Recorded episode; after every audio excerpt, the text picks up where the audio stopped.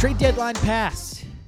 Bring on the Count and Chris Mannix, SI. He spoke to Will Hardy and he speaks to me about the trade deadline and what happened in the Western Conference. This is Roundball Roundup on UtahJazz.com. I'm JP Chunga on the Utah Jazz Podcast Network, presented by First Colony Mortgage, the official mortgage lender of the Utah Jazz, and MLS number 3112, Equal Housing Lender. So, this is the most absurd team since 2004 for the Jazz. Post Stockton, post Malone, all Jerry Sloan, all Carlos Arroyo, prepping to kick the U.S.'s butt in Athens in 04. Their leading scorer was Andrei Kirilenko, and he barely edged out Matt Harpring. And going into the year, the win total over under 25 and a half. They won 42 games. Narrowly missed the playoffs. This year, win total over under 23 and a half. And they've already hit it. And last night was the clincher for how hilarious that this team is. Post trade deadline, down four rotation players in Jordan Clarkson. What's going on in Utah? The meme that began the sensation the Jazz send Malik Beasley and Jared Vanderbilt to LA. Mike Conley and Nickeil Alexander Walker head to Minnesota. And the Jazz get Russell Westbrook, Juan Toscano Anderson, Damian Jones, and a lightly protected 2027 first round pick from the Lakers. And that right there is the biggest thing the pick. I'm sure when LeBron signs his extension with the Lakers, it comes with an assurance that they're going to do something with that team because they weren't good enough to make the playoffs last year. They're not good enough right now. They're in the playing zone. And so they need shooting around LeBron, and the Jazz had one of the most coveted shooters in the entire market. They pride one of the best prizes available out there in terms of draft capital because LA's 2027 and then the 2029 were the Declaration of Independence, the Bill of Rights. Rob Pelinka did not want Nicolas Cage stealing either of those. And Lakers always have a chance to be good because geography, they can attract free agents. But good luck building post LeBron. How they build post stars retiring, they don't know what they're doing. And maybe he's still playing in 2027, but he'll be 42, adding to the scoring record, which was a good moment this year. But after LeBron leaves, it takes some time to get back into contention. And they don't have first rounders to do that. The pick they have now is going to New Orleans. And Utah has a treasure trove. That's how their rebuild is going. Ainge can Scrooge McDuck into a pool of picks 15 unprotected, lightly protected picks from now until 2029. It'll be them, New Orleans, OKC, taking players in the draft. Adam Silver saying those three team names every single year. And getting that pick sets up a deal that they could make later. You take it, you could flip it. It's optionality. 15 means they can do the four unprotected first rounders for a superstar. They can do that three times over. And the Jazz have tremendous currency to spend as a result of the trade. As for players, you have to start with Mike Conley because he might be one of the best players that I've seen in a Jazz uniform since covering the team. Him, Rudy, Donovan, then Mike. Mike's right there. And I remember that first press conference where they introduced him in Las Vegas alongside Bojan Bogdanovic. He was Dennis Lindsey's big swing. Dennis wanted a top 10 offense and a top 10 defense. And with Mike Conley, he got it. He got it. Two years in a row. Last year and the year before. The first place in the West record. They did it. Dennis built the team. He did the thing. And now all the starters are gone. But holy hell, was it fun to watch Mike Conley play. He was playing with so much confidence. He was surgical in the way that he was cutting defenses up. You know, he got into such a groove that he Steph Curry to pass out there. It was the Phoenix game where he no looks it to Malik Beasley and just walks back as if he's the coolest guy in the room. He was unreal this season. And it's amazing, even as he's lost step athleticism wise, maybe, he's lost steps athletically, his floor game and reading has been as good as ever this season. It's career high in assists he's averaging this year. It's because he's in lockstep with Will Hardy. He's an extension of that coach. He brings that level head to a group that needs it. In clutch time, they relied on Mike Conley, and now he won't be there. And the same goes for contributing for Nickeil Alexander Walker. For Mike, it's going to be offensive, and he's going to help Minnesota tremendously because he has a good chemistry with Rudy. But Nickeil Alexander Walker can affect a game defensively, and I'm I'm sure he's a rotation player in the right situation. Malik Beasley and Jared Vanderbilt, they're paired once again, and they'll try to help out the Lakers, but I don't think that's fixable. That being said, they both actually give LA what they need. Vanderbilt, some energy, sorely lacking from their bigs, and then Malik Beasley shooting. It's pretty simple. He has a very transferable skill, and it's in demand everywhere. As for the players coming back, Juan Toscano Anderson and Damian Jones. On the Hooper basketball player scale, JTA's a basketball player. He plays well when he's surrounded by people who know what they're doing. Steph, Draymond, he got that Warriors read and react brain and he fit in around them. He did a tremendous interview with Real Ones over at The Ringer where he was talking about his path to the NBA, and it is one that you can't not admire. You have to. You have to admire it. Let's circumvent that double negative. He's amazing in that interview. I truly can't tell you how much you have to listen to it because I admire him so much. He rules, and I can't wait to see him on this team. And he'll join them tonight in New York. Damian Jones, on the other hand, he's a big. He needs to get more minutes so that it can be determined what he is because he's a question mark for me right now. Get him more action on the floor, and you'll figure it out. And that's going to be the story of this Jazz team the rest of the way. They need more time on the floor. They need more action because Mike Conley was a safety blanket. He's the perfect traditional point guard, a throwback that you do not see very often nowadays. He was more Stockton than Arroyo, just to bring it full circle. But there are going to be more opportunities. Talen Horton Tucker's going to get a shot. Collin Sexton is going to get his shot. He's going to be a starter the rest of the way. As this opens up minutes, it worked last night against Toronto. Check back the rest of the way. Five stars, nice views. That's all I ask of you. Let others know that you're listening to the podcast. I didn't mention Russell Westbrook because his situation's still up in the air, and I've been informed that they've had conversations with his representation back and forth. You'll get more details on it when Justin Zanik joins the show on Monday. There you go. How's that for a little tease? He's going to talk about Russ, that situation, and give more insight on the trade deadline and what they did. Because I'm sure his screen time was up there. But as you expect, Russ is going to need some time. He took a lot of flack in LA, and he took a lot of blame, even though it was not his fault that he built the team that way. But I asked Mannix about it, and his assumption is that he won't be here. I did want to hear what Chris thought of the potential landing spots for Russ post a buyout or a waive. What are his options? Will he have any? I asked Max that.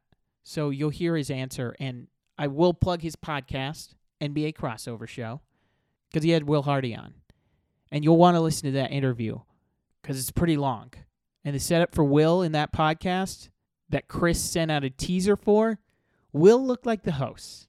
It was a professional looking podcast setup. So that's what interested me into talking to Chris mostly. And that's where we start. Once again, check out his show, The NBA Crossover for Sports Illustrated. He is Chris Mannix on Roundball Roundup on UtahJazz.com.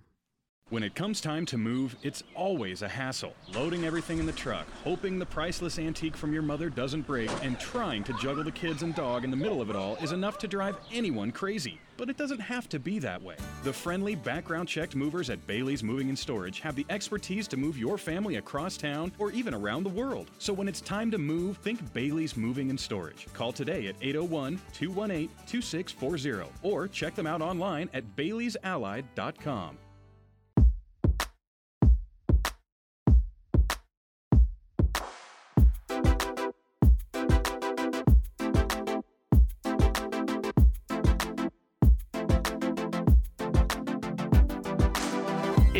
It certainly felt a lot different than I think all of the previous podcasts because his setup was significantly better than mine. I mean, I created a studio basically in the attic of my condo, whereas he had all the might and power of the Utah Jazz AV department uh, constructing his. Which, look, I, I I think it's tremendous. I think you you get better interviews when you're in comfortable professional settings. So I was grateful certainly for that. And uh but yeah, I think uh Utah wins the whatever award you want to hand out for best podcast setup in the game. What was your main takeaway from that? Because for me, I'm glad that an English major can rise to the heights of an NBA coach, but you were able to get him for about 40 minutes. What did you take away from speaking to Will Hardy? Yeah, I, have always known that Will was a really bright guy, a rising star in this business. Um, I got to know him a little bit during his one year with the Celtics in Boston, where I'm based. And, you know, you knew whether it was this year, the next year, somebody was going to snatch him up as a head coach because he just has a great mind uh, for the game. I mean, what I, I you know, there are a lot of things you take away from a conversation like that, but I, I thought his kind of absorption of all the positive things and the productive things from his two previous stops. You know, the 11 years working with Gregg Popovich. He didn't just work with Gregg Popovich, he learned from Gregg Popovich. Um, one year under Ime Udoka and you know during a roller coaster season, I think he learned a lot from that about how to handle the ups and downs of a season and I'm sure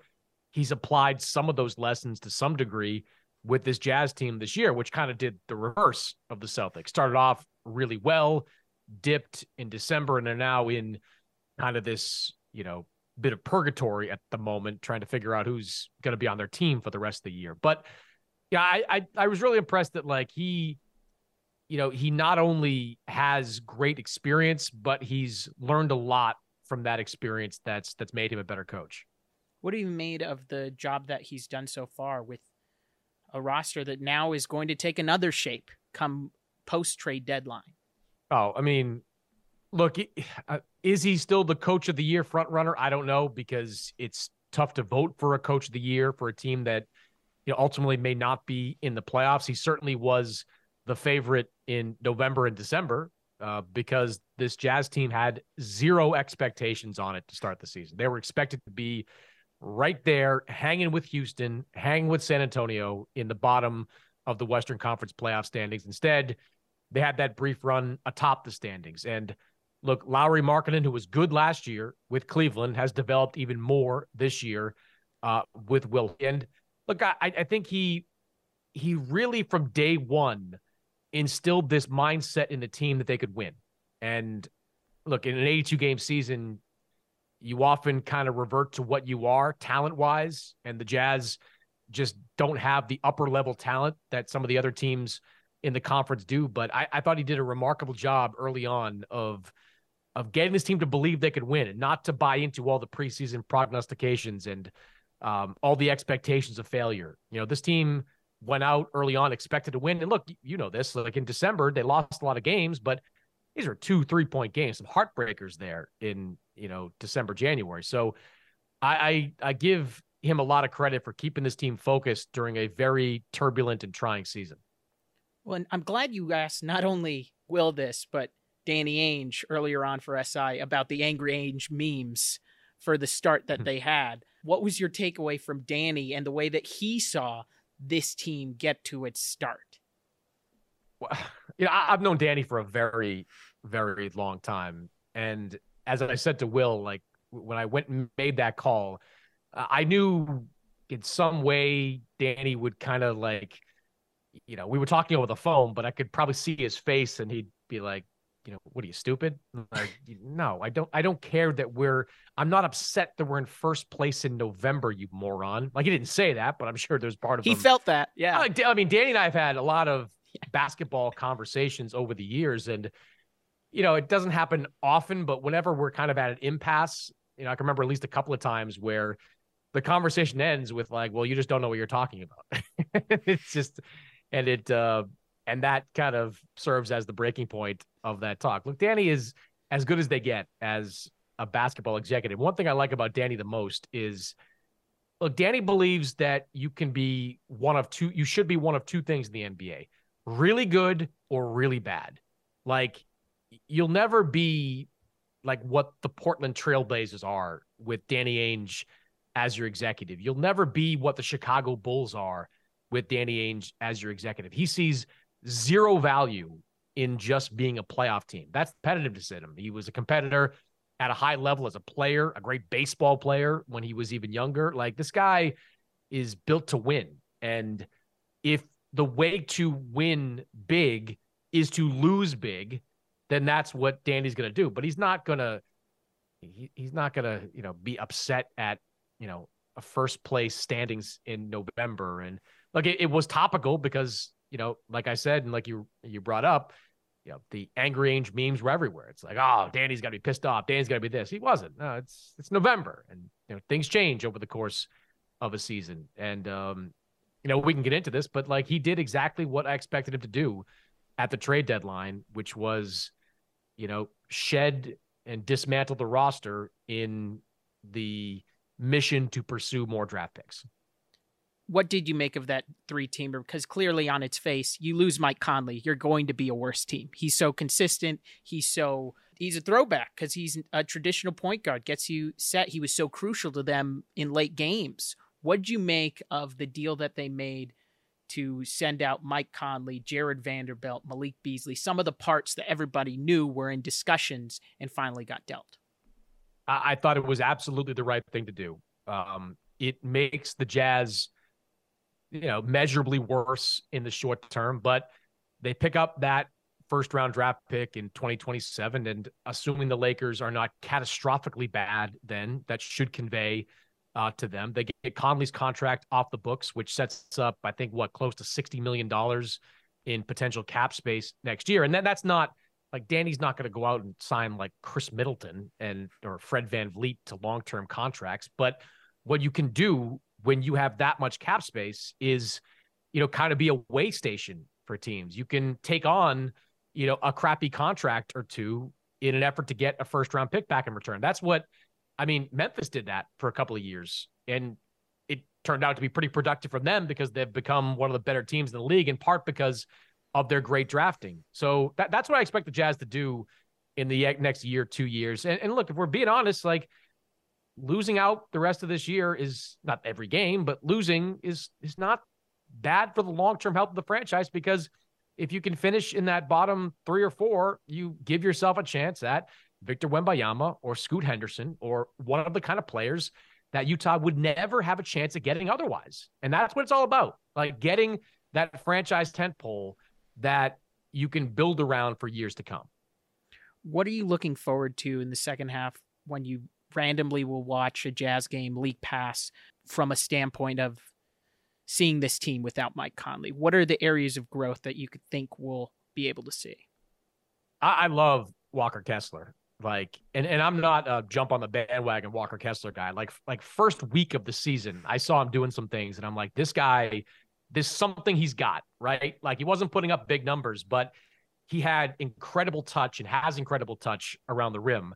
And you know, not to bring Boston back into it, but he has that kind of Kevin McHale esque quality where he makes the catch high and he doesn't bring it down. That's a bad habit a lot of big men get into. Walker Kessler grabs it high and finishes high. It, it gives him a great opportunity to get more baskets around the rim. That's a starting center right there. That is a starting center on a playoff team. Like he is going to be that guy, if not better. Uh, so I'm kind of looking to see how he continues to develop, probably with more of a role in the offense. Um, he's not going to become a three point shooter this year or like a, a consistent one, but yeah, maybe steps out a little bit. Like that's probably a stage in his development as well. So I think he's the guy I'm keeping the closest eye on because he's the one guy on this roster, probably the only guy on this roster that I would say has, you know, a certainty of being on this team for the next few years. Lauri, maybe all star starter, Lauri Markkanen. I think Lauri's look. He's all stars. He, he's a great story, and he's an excellent player. And you're not trading him like the Jazz didn't just to get draft picks. But at the same time, if you're look, Lauri Markkanen was the centerpiece of in terms of players of a deal that brought Donovan Mitchell to Cleveland. In the next couple of years, could I see Lauri Markkanen being the centerpiece with picks of a deal that brings someone to Utah? Yeah, absolutely. If they if they draft properly and you know have some guys in that early 20s range, which Kessler is and Wembanyama would be, and he'd be a teenager, and so Scoot Henderson. But if you have somebody that kind of fits more, to get somebody that kind of fits more that timeline, I, that that's what that to me is what is another value of Lauri Markkanen beyond what he just brings on the court. He's obviously not, they're not looking to trade him. They, they didn't trade him. Teams were inquiring about him over the last uh, couple of weeks. They weren't looking to do it. Um, but down the line, like, yeah, if, if you're, if you're building out a certain way, he could be a valuable piece in a trade along with draft picks that gets you back a superstar in return.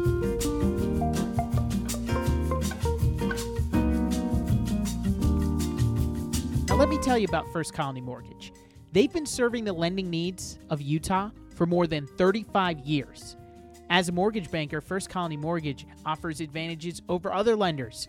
Not only do they process mortgages, they also underwrite, fund, and close mortgage loans all in house. Their expert team is ready to help you with your home financing needs. Just check them out. First Colony Mortgage, the official mortgage lender of the Utah Jazz.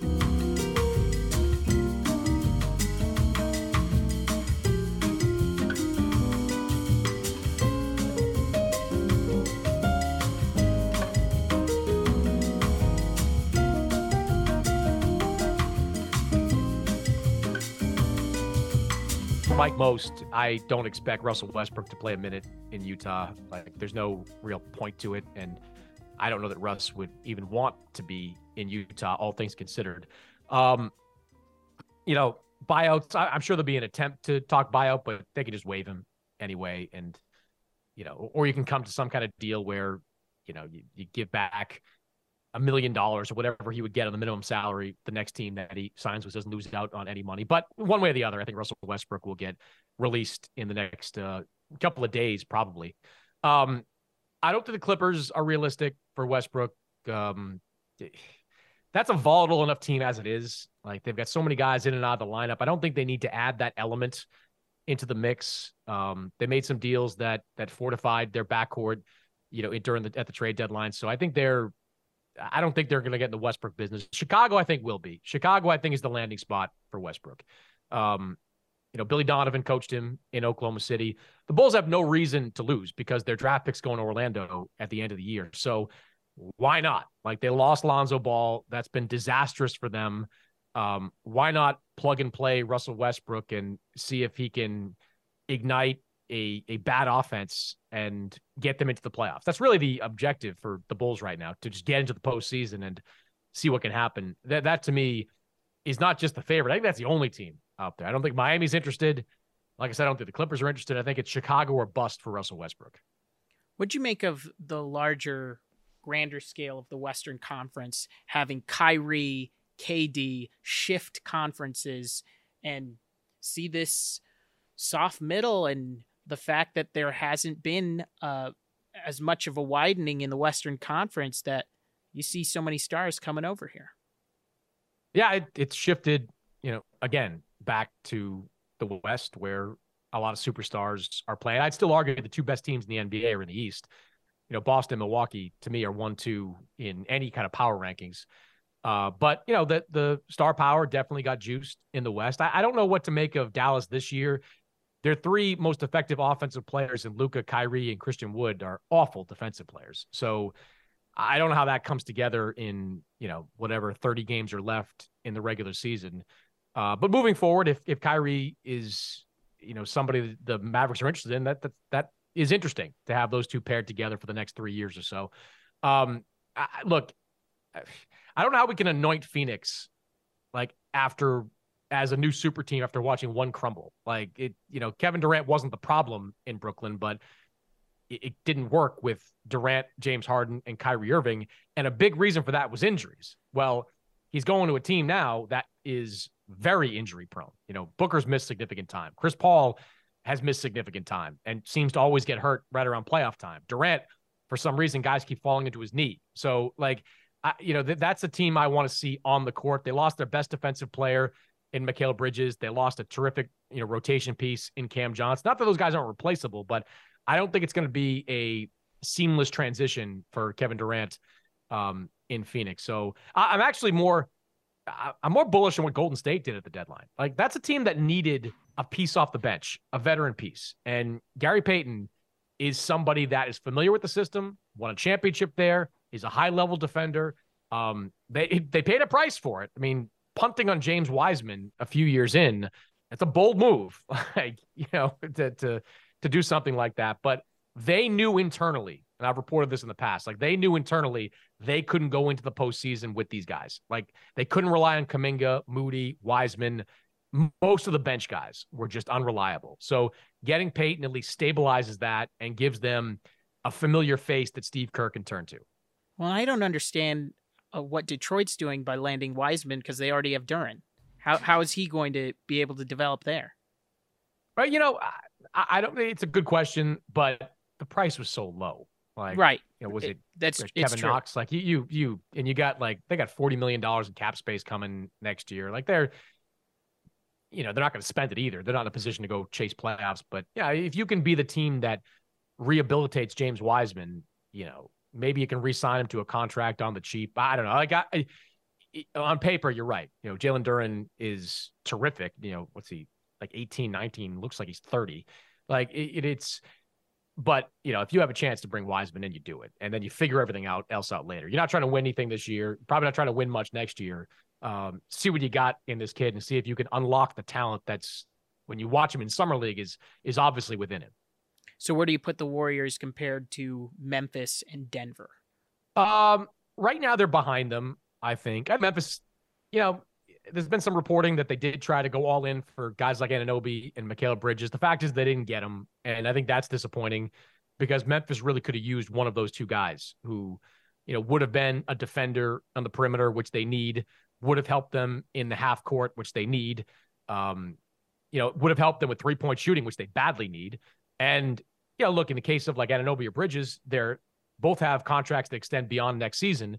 So if they don't want to re-sign Dillon Brooks to a big number in the summer, well, you've got one of those two guys able to step in and and play a role. I just I tweeted this and I, I I'd say it again. Like, you know, if Memphis winds up getting cooked in the playoffs by Durant, by Luka, by you know the, the Paul George Kawhi transformer out in in LA, like that's they're to look back at the deadline and be like, damn, could we have done more? Like, could we have gotten one of those defensive players and and plugged him in to have you know maybe tried to slow down one of these great wing stars in our conference? Was it beyond Anunoby what they were looking for? You know, you, you saw that the the deal for Kyrie to uh, or sorry for Durant to uh, Phoenix didn't get announced right away, and that means a team is trying to expand it. So, you know, they could have talked to Brooklyn and you know, it, you know, gotten Bridges probably out of there and gotten somebody out of there. I mean, you know, the Nets right now are flush with three and D guys. Like all, the the the kind of rare talents that are always in demand in the league. Brooklyn's got like five of them. You know, whether it's Dorian Finney-Smith, uh, Bridges, Royce O'Neale's had a terrific year in Brooklyn. You know that one of those guys would have been very very good in Memphis or very very badly needed, I think, in Memphis. And for whatever reason, and maybe the price was just so high they couldn't get it done. But for whatever reason, they weren't able to add one of those guys the deadline. And I, I just get the feeling that come playoff time, we're going to be talking about this and and what didn't happen in February. Last thing, I'll let you go on this. How far ahead are Boston and Milwaukee from the West? pretty significant. Um, they're just complete, right? They're good offense, good defense. Um, at times they're great offense, great defense. And like Denver is really good offense, middle of the pack defense. The Grizzlies are really good defense, don't know how to play in the half court offense. Um, there's you know that, there's just two more obvious weaknesses on these Western Conference teams where like to the point where if, if it is Boston Milwaukee in the conference finals, which I think it, it's got a good shot at being, um, that may be your finals right there. That may be your champion right there. And Boston, like Milwaukee's kind of their boogeyman. They keep they beat them a lot. Like, don't get me wrong, but uh, you know, you look back at last year, no Khris Middleton. They needed a Jayson Tatum, a Herculean performance by Jayson Tatum in game six just to extend it, and then won at home in game seven. Like that's and I'm not going to sit here and say Jae Crowder is going to make some massive impact after not having played since last May. Uh, but like that's a nice pickup for them. Um, you know, that that's the team Boston I think is most worried about, like Milwaukee and how Giannis plays against them, the matchup. So I Boston but I got another big, you know, getting Mike Muscala, just another body that they could throw in front of Giannis and, and Brook Lopez in that front court. They're they're forward thinking on on that particular matchup because they I mean you saw like they had nobody and they still beat Philadelphia the other night. Uh, they've been very good against the Sixers over the years and beyond that like the Cavs probably too young. Miami's having some problems. Like I don't know that there's another team out there that scares them anywhere near as close as Milwaukee does. Crossover NBA show and SI is Chris Mannix on Roundball Roundup on UtahJazz.com. Chris, thank you so much for taking the time. My pleasure. Anytime.